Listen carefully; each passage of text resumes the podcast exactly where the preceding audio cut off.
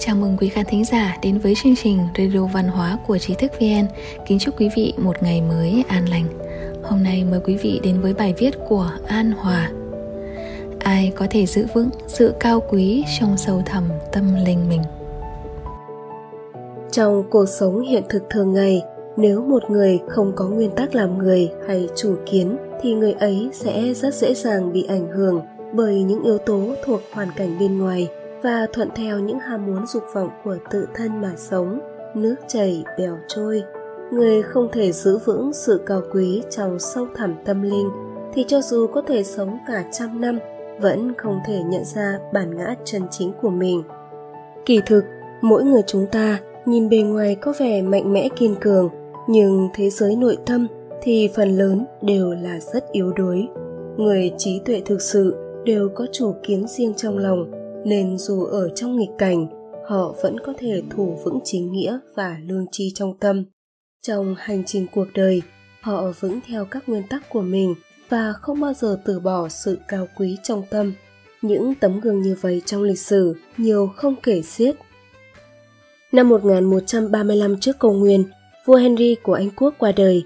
Hai người cháu trai của ông là Stephen và Henry II đều cho rằng mình là người có quyền thừa kế ngai vàng. Vì Stephen ở Anh nên đã giành được cơ hội lên ngôi. Henry II ở châu Âu biết tin đã phẫn nộ và tổ chức một nhóm lính đánh thuê đến tấn công Stephen. Thời điểm đó Henry II còn rất trẻ, thiếu kinh nghiệm quân đội nên khi xuất binh đã không có kế hoạch chú đáo.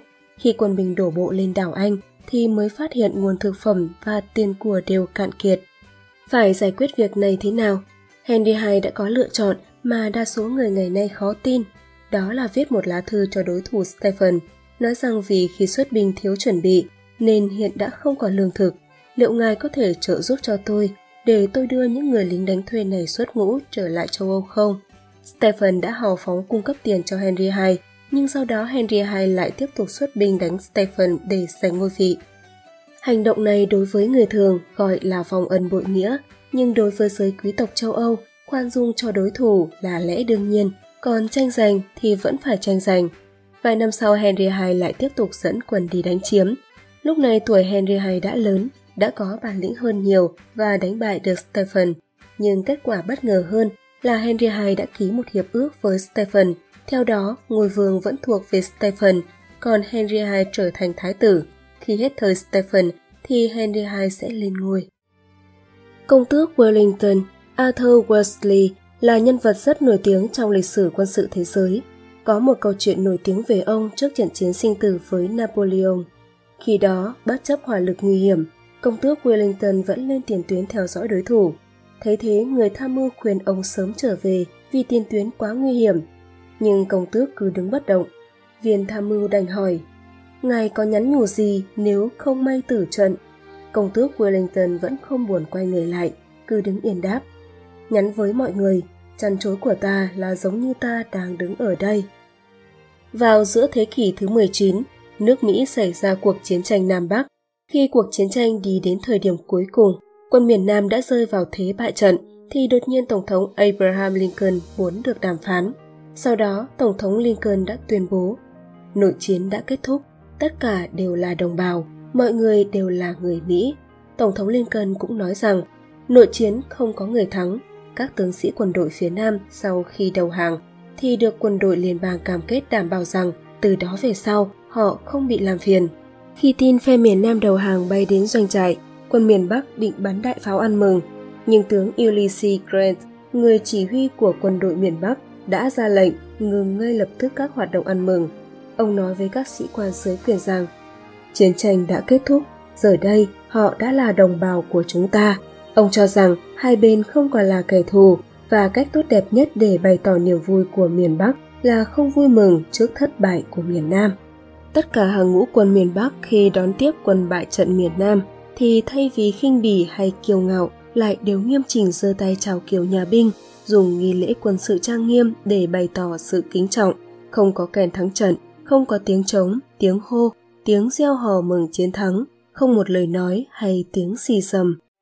Một ngày đông năm 1910, một ông cụ 83 tuổi rời bỏ trang viên rộng lớn đi lang thang, dành những giờ cuối cùng của cuộc đời để nói với những con người xa lạ tại một bến tàu về tình yêu, rồi ra đi.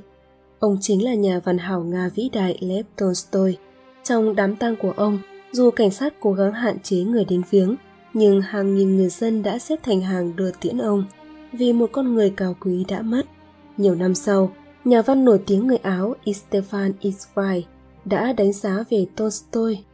Kết thúc cuộc đời như thế chính là sự vĩ đại của ông ấy. Nhà triết học nổi tiếng phương Tây thời cận đại Baruch de Spinoza từng nói rằng một người được xưng là trí thức chân chính thì linh hồn của họ sẽ không thể bị kích động. Hơn nữa, họ còn thuận theo tự nhiên bất biến và tự biết chính mình, biết thần và vạn vật trong vũ trụ. Người ấy sẽ không chỉ dừng lại ở sự tồn tại mà còn có sự thỏa mãn về tâm linh. Nếu một người muốn bảo trì, giữ vững phẩm đức cao thượng của mình, người ấy nhất định phải bảo trì sự lương thiện và chất phát trong thế giới trần tục đầy các loại cám dỗ này. Một người khi đối mặt với áp lực lớn từ bên ngoài mà có thể thủ vững chủ kiến và nguyên tắc làm người của mình thì mới có thể sống đúng với tự ngã chân chính của người ấy một người có thể giữ vững sự cao quý trong tâm linh thì mới thực sự là có trách nhiệm với sinh mệnh của chính bản thân mình đến đây là kết thúc bài viết ai có thể giữ vững sự cao quý trong sâu thẳm tâm linh mình của an hòa dịch từ Vision Time tiếng trung Cảm ơn quý khán thính giả đã lắng nghe, đồng hành cùng trí thức VN.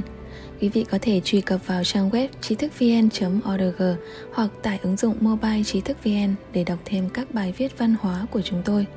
Đừng quên nhấn subscribe đăng ký kênh và để lại bình luận ở bên dưới. Một lần nữa, xin cảm ơn và hẹn gặp lại quý vị trong các chương trình tiếp theo.